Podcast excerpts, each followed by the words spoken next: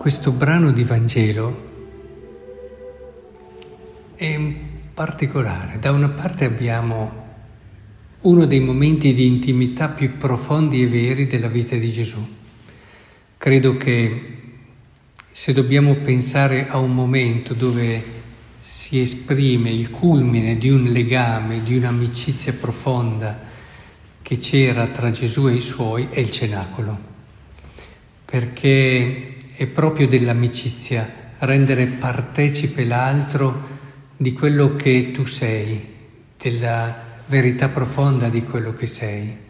Questo non lo fai con uno che non è tuo amico.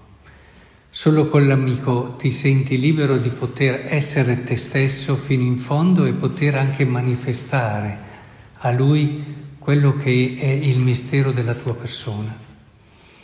E qui Gesù nell'ultima cena eh, manifesta davvero quello che è il senso profondo del suo essere e rende partecipi i suoi apostoli anche di quello che è stato sicuramente uno dei gesti più straordinari che ci sia mai stati nella storia di amore. Gesù ci ha tanto amato da voler rimanere con noi al di là della morte e quindi la risurrezione eccetera, ma l'invenzione dell'Eucaristia è straordinaria. Vuole rimanere in noi e ci dà un messaggio fortissimo perché il pane diventa noi, il vino diventa noi, diventa nostre cellule, diventa... E, ed è questo proprio il suo desiderio di una totale comunione e unità. E per questo dico che qui siamo al cuore, al centro della vita e della missione di Gesù e ha voluto i suoi amici, ha voluto i suoi discepoli, ha voluto le persone che con lui hanno condiviso questi anni di ministero. Però in questo contesto così bello ci sono due tradimenti, quello di Giuda e quello di Pietro, quasi a dirci che non dobbiamo intendere la vita come un qualcosa stile favola o stile mulino bianco, come si usa dire. Anche le cose più belle, anche le cose più grandi possono avere delle difficoltà, delle prove. Qui si parla addirittura di tradimento, possiamo parlare anche di peccato. Cioè la verità dell'amore non sta nel non avere difficoltà o problemi. La verità dell'amore vuol dire avere un grande ideale e riuscire anche a trasformare quelle che possono essere le difficoltà, rimanere cioè concreti, incarnati, storici e, e trasformare e orientare tutto in una prospettiva d'amore. Cioè Pietro diventerà la colonna della Chiesa. Giuda purtroppo non ha avuto abbastanza fiducia in quello che poteva essere un amore che era più grande del suo peccato. È per questo che si è lasciato prendere dalla disperazione.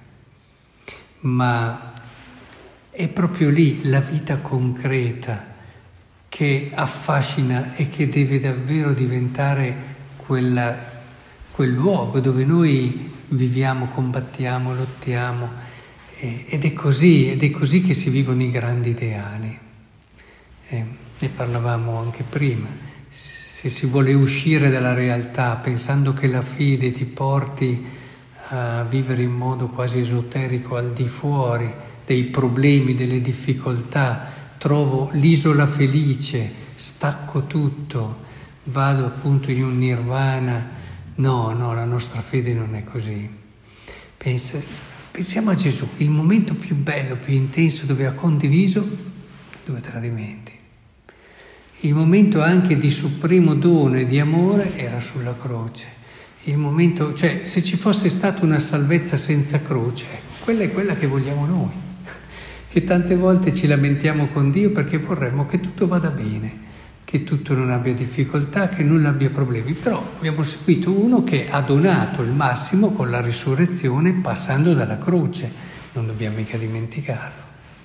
E di conseguenza è bello che sappiamo che la nostra esperienza di fede è, è alle mani impastate, anche sporcate da quello che l'essere nel quotidiano e nella storia. E, e questo non è un eh, avere l'odore delle pecore, diceva il Papa, no? Questo non è una cosa negativa, eh? non è una puzza, ma è l'odore delle pecore, cioè ti dice io ci sono, sono incarnato, sono nella storia, quindi ti sono accanto e l'uomo ha bisogno di santi così cioè di santi che hanno un cuore immenso, grande, ma che hanno la forza di essere a fianco all'uomo in tutte le sue anche contraddizioni e difficoltà e accompagnarlo in questo percorso, in questo cammino.